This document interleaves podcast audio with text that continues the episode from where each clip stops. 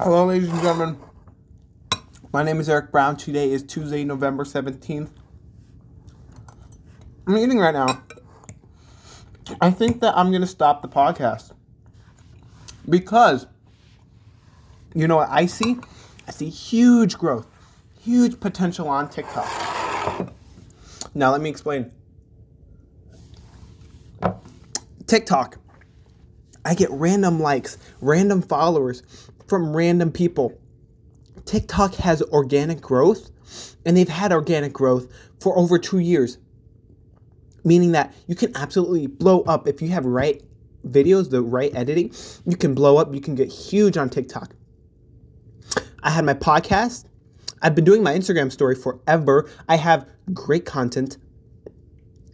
And I know some basic editing I could do on um, Premiere.